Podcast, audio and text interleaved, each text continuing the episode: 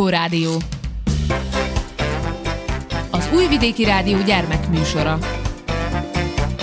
Lúskó Rádió. Lúskó Rádió.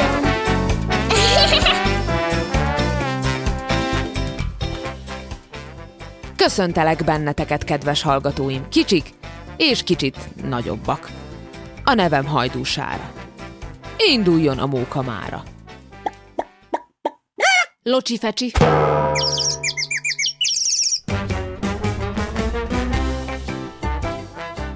Veled is előszokott fordulni, hogy a legizgalmasabb kérdéseidre sem az anyukád, sem az apukád nem tud válaszolni.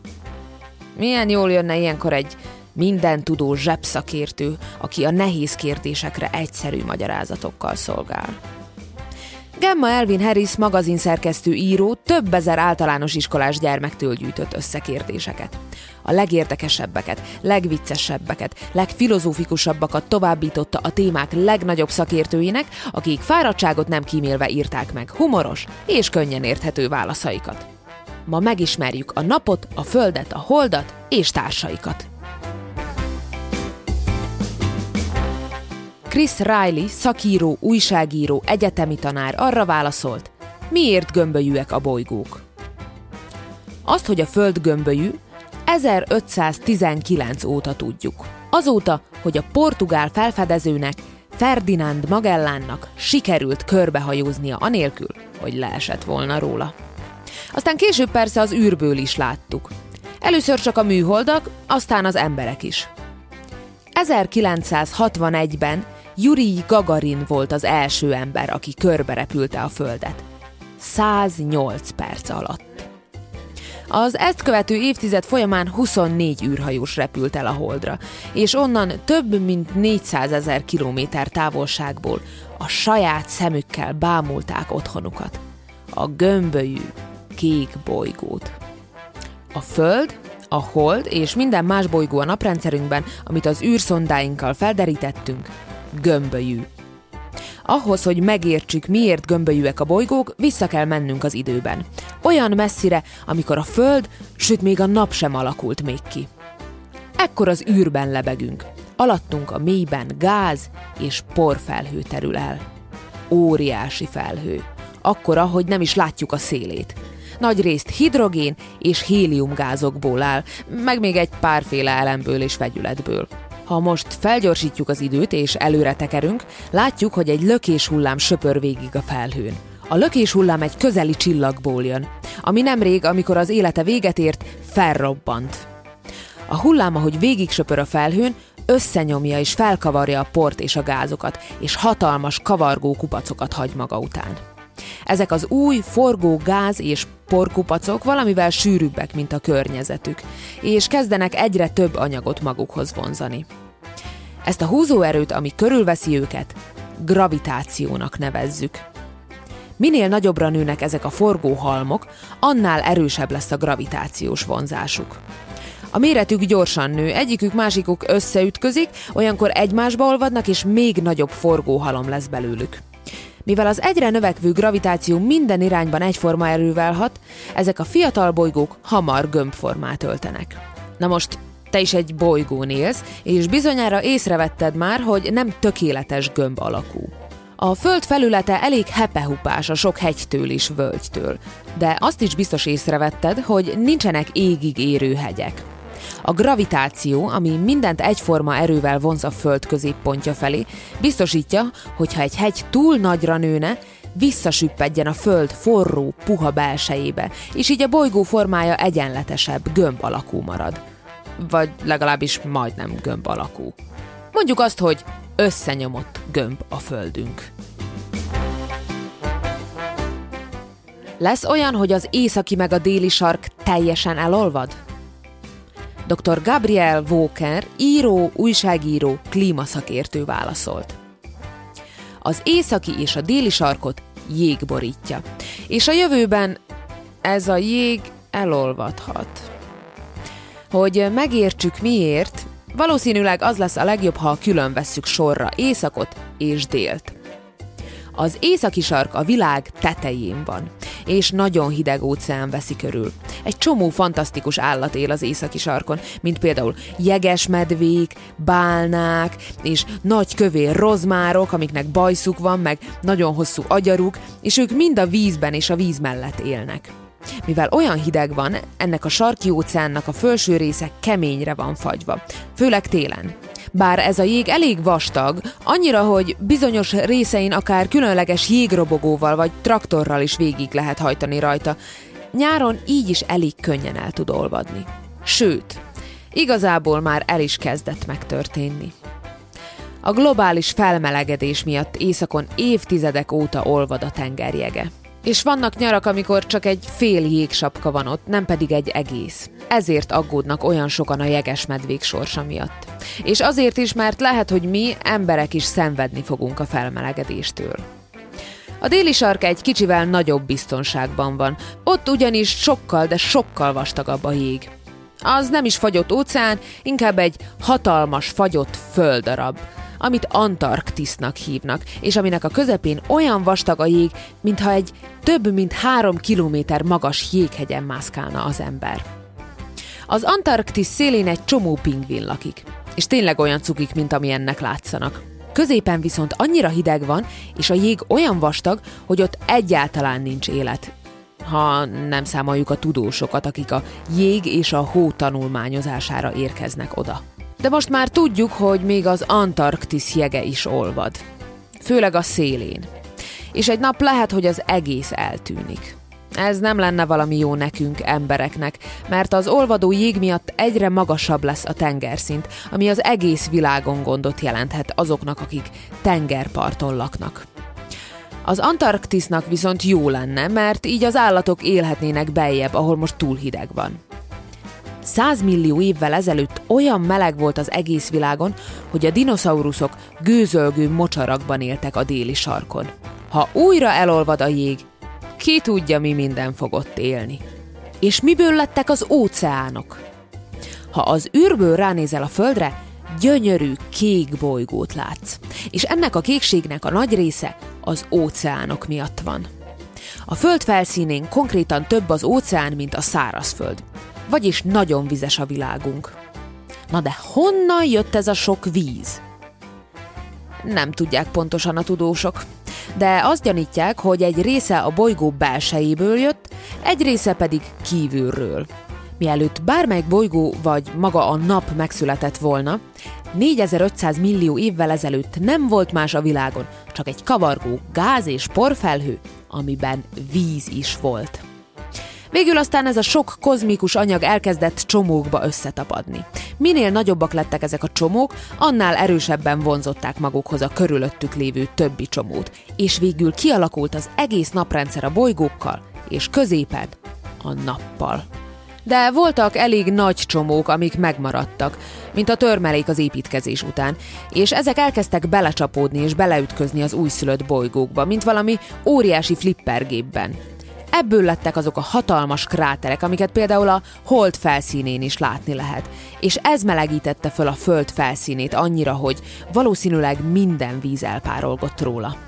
Ezután az történt, hogy az évek során üstökösök is csapódtak a Földbe. Az üstökösök nagy, piszkos hógolyók, amik szinte teljes egészében jégből vannak, úgyhogy amikor becsapódtak, nekünk adták a jeget, a jégből pedig óceán lett. A Föld belsejéből kitörő vulkánokból további víz jött, ami a kitörés előtt a kövek belsejében rejtőzött. Több millió év alatt mindez összeadódott, és pikpak, meg is voltak az óceánok. Zenebona!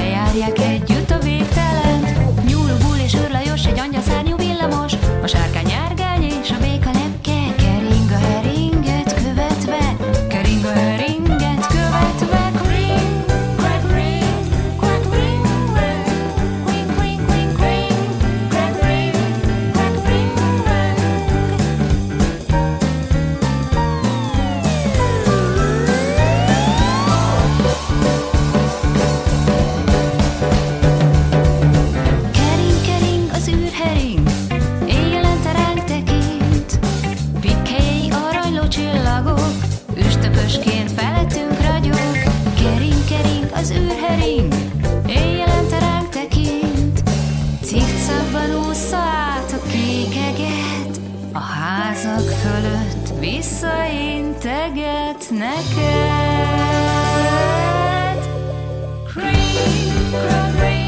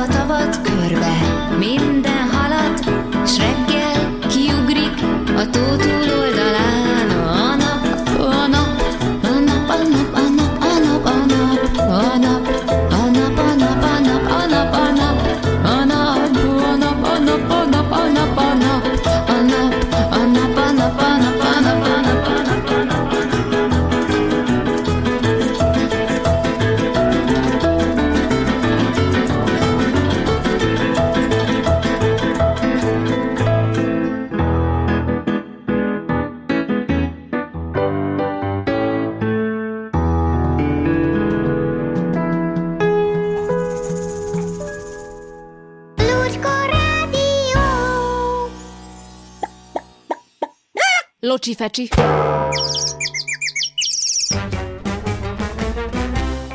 Miért olyan forró a nap? Dr. Lucy Green űrkutató válaszolt. A kérdés, hogy miért forró a nap, évezredek óta elgondolkodtatja az embereket. Régen azt gondolták, hogy a nap egy égő széngolyó, de ma már tudjuk, hogy nagyrészt hidrogén részecskékből áll, és nem tud úgy égni, ahogy a szén. A hidrogén a nap közepén annyira összenyomódik, hogy elkezd összeragadni, és egy hélium nevű gáz lesz belőle. Albert Einstein munkásságának köszönhetően a tudósok megértették, hogy amikor ezek a részecskék összenyomódnak, annyi energia szabadul fel, amennyitől a nap folyamatosan forró marad. A nap közepében 15 millió fok van. A felszínén viszont jóval kevesebb. 5700 fok. A víz 100 fokon forr föl. Ez alapján próbáld meg elképzelni, milyen forró lehet a nap közepe. Miért világít a hold? Dr. Heather Cooper, asztrofizikus szerint a hold, ami kísérünk az űrben. Elképesztő világ. Negyed akkora, mint a Föld. Nagyon közel is van, mindössze 384.400 kilométernyire. Ne felejtsd el, mi most a csillagászatról beszélünk. Űrhajóval csak 3 napba telne odaérni. A hold azért világít, mert visszaveri helyi csillagunk a napfényét. és mivel egy hónap alatt körbe repüli a Földet, mindig más szeletét látjuk megvilágítva, ahogy az útján halad. A hónap szó a hold plusz a nap összetételéből származik. Amikor új hold van, akkor nem látszik, mert egy vonalban áll a nappal, és a napfény a másik oldalát világítja meg. De ahogy tovább halad, a nap elkapja a szélét, és úgy világítja meg egyre nagyobb részét, mint egy holdsarlót. Ha van a látcsöved, vagy akár csak egy kis csillagászati távcsöved, ilyenkor a legjobb meglesni a holdat. Az árnyékok hosszúak és sötétek. Szépen kiemelik a hold drámai vonásait. Hatalmas kráterek vannak a felszínén, amit az űrsziklák bombázása okozott a naprendszer kialakulásakor. Mivel a holdnak szinte semmi atmoszférája nincsen, ami lekoptatná a felszínét, ezeknek a sebhelyeknek minden éles vonala megmaradt. A hold teliholdkor világít a legfényesebben az égen. Ilyenkor a nappal szemben áll. Teliholdkor ne vedd elő a teleszkópot. Úgy nagyjából évente drámai dolog történik. A hold röppályája a föld felé áll, és néha teliholdkor beleérhet a föld árnyékába. A fényes telihold elsötétül, vagy teljesen eltűnik. Igazán kísérteties látvány. Ezt hívjuk holdfogyatkozásnak. Elképesztő, de a hold még sokkal fényesebben is világíthatna az égen, ha világosabb lenne a színe, és ezért még jobban visszaverné a fényt. Az Apollo űrhajósai, akik az 1960-as évek végén és az 1970-es évek elején szálltak a holdra, meglepődtek, milyen sötét színűek a kövek a felszínén. Neil Armstrong, az első ember, aki a holdon járt, azt írta a színéről: bászötty. Ha most azt gondolod, ez egy kitalált szín, igazad van. Egy író találta ki, akit Armstrong kedvelt. Sötét, bánatos, iszapos barnát jelent. Korábban még nem volt neve, és Neil azt gondolta, hogy ez a szó tökéletesen illik a holdra. Chris Riley egyetemi tanár, ismeretterjesztő filmek írója, rendezője arra a kérdésre válaszolt: miért változtatja az alakját a hold? Minden, de tényleg a világon minden mozgásban van. És ez alól a Föld meg a hold sem kivétel. Miközben a Lurkó rádiót hallgatod, te meg a rádió, a házatok, az utcátok, a szomszédok és mindenki, akit ismersz, mind száguldotok az űrben, másodpercenként több mint 27 kilométeres sebességgel, ahogy a Föld kering a nap körül. Ha pedig látod a holdat az ablakból, jól nézd meg, és vésd az eszedbe, hogy az is szágult körbe-körbe a Föld körül, mégpedig másodpercenként több mint 1 kilométeres sebességgel. Tudom, hogy nehéz elhinni, hiszen egyáltalán nem látszik rajta, hogy mozog, de ez csak azért van, mert nagyon messze van innen. Körülbelül 385 000 kilométernyire, ami annyi, mintha 10-szer körbe utaznád a Földet. Ebből a távolságból a holdnak majdnem egy hónapba telik, hogy megkerülje a Földet. Biztos észrevetted, hogy ez alatt az idő alatt változik az alakja. Vékony szeletből vagy sarlóból teljes kör lesz, aztán megint vékony sarló, míg végül egy napra egészen el nem tűnik. Mivel magyarázható ez az óriási változás? Van ötleted? Mit szólnál, ha kísérleteznénk egyet? Kell egy sötét szoba, ez lesz az űr, kell egy lámpa a napnak, és kell egy alma a holdnak. A Föld szerepét te játszod. Kapcsold fel a napot, vagyis a lámpát a szoba egyik sarkában. Az összes többi fényt kapcsold le. Állj fel, és kinyújtott karral tarts a fény felé egy almát. Így, hogy a fény az alma túloldalára esik, annak a felének, amit látsz, teljes sötétségben kell lennie. Most ott, ahol vagy, fordulj balra egy teljes kör 1/8-ával. A karod továbbra is nyújtva, kezedben a hold, vagyis az almád. Most milyen? Látnod kell a vékony holdsarlót, a jobb oldalán megvilágítva. Még 1/8-addal fordulj tovább balra. Most a nap, a lámpa félig világítja meg a holdat. Kinyújtott karral csinálj még egy negyed fordulatot balra. Most mögötted van a nap, és ha nem vetsz árnyékot a holdra, látni fogod, hogy a felét forduló oldala teljesen meg van világítva, mint a teli hold. Fordulj tovább balra, kinyújtott karral tartva a holdat, és látni fogod, hogy a megvilágított rész megint fogyni kezd. Először félkör lesz belőle, aztán sarló, végül amikor visszafordulsz a kiinduló pontra, teljesen eltűnik. Pontosan ez történik a holddal, amikor 1 km/másodperces sebességgel kering a föld körül, amit most eljátszottál.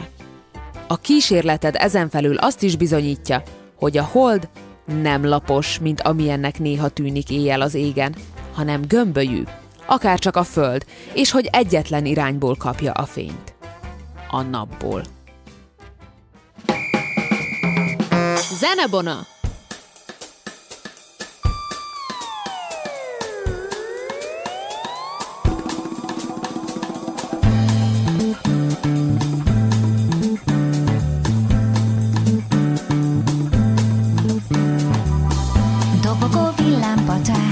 Lobogó frissörények, szikrázó jelmezekben, pompázó égi lények, döngetnek jobbra-balra, felcuppannak a falra, csilláról csüngnek le, onnan potyognak a táncparketre. Az őrcsűrben nincsen csönd, az őrcsűrben nincsen csend, az őrcsűrben nincs ücsörgés, ha őrtöngölő zenezeng, az őrcsűrben nincsen csönd, az őrcsűrben nincsen csend, az őrcsűrben nincs ücsörgés, ha őrtöngölő zenezeng.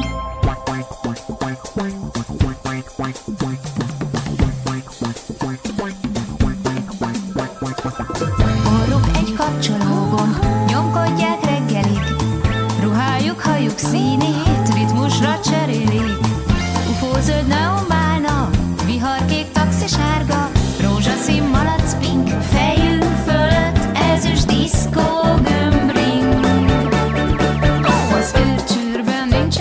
Az őrcsőrben nincsen csend, az őrcsőrben nincs ücsörgés, őrdöngölő zenezeng. Az őrcsőrben nincsen csend, az őrcsőrben nincsen csend, az őrcsőrben nincs ücsörgés, ha őrdöngölő zenezeng.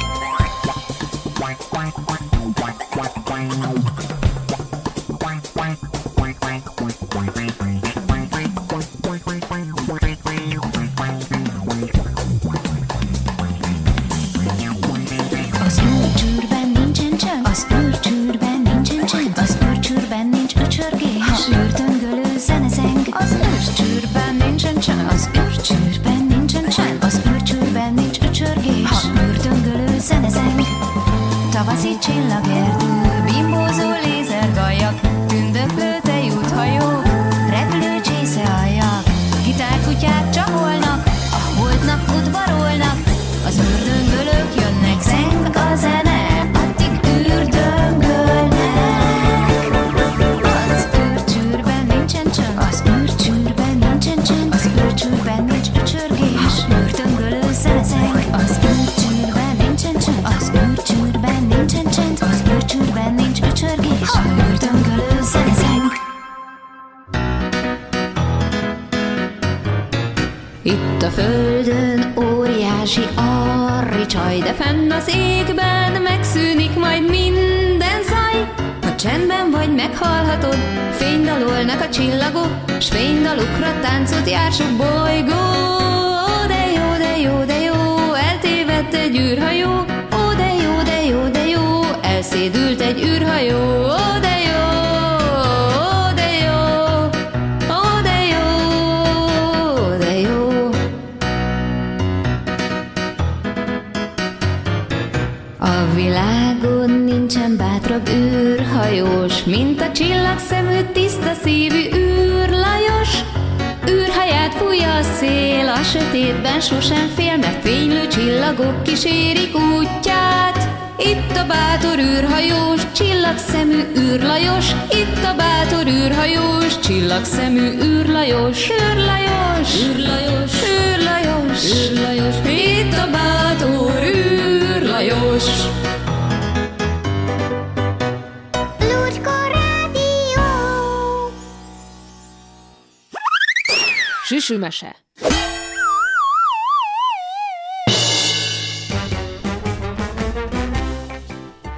Orgoványi Anikó.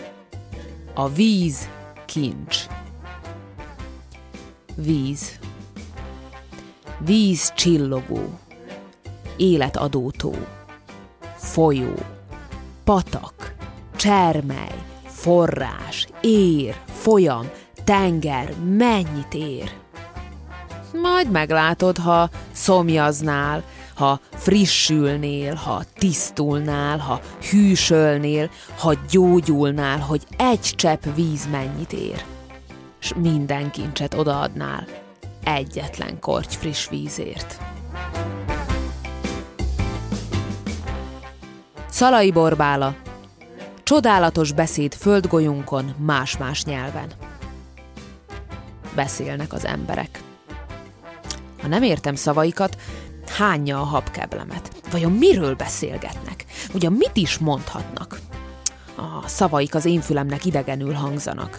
Miért nincs egy olyan beszéd, fejem ezen törömén, melyet megért minden ember kereke nagy földtekén? S rádöbbentem. Van. A mosoly.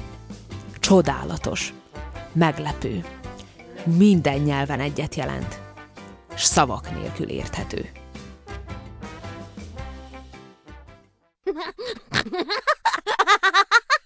Vickupac. Két bolygó találkozik. Meséli az egyik. Képzeld, egy furcsa vírus van rajtam. Valami homo sapiens. Á, ne aggódj, én is megkaptam, de hamar elmúlt. Chuck Norris szóra bírta a csendes óceánt.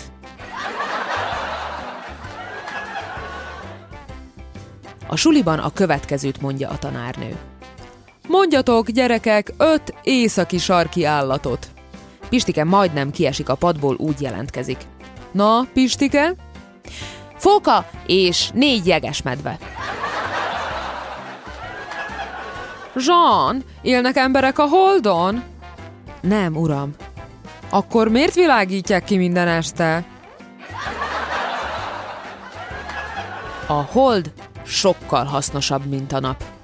Az legalább akkor világít, amikor sötét van.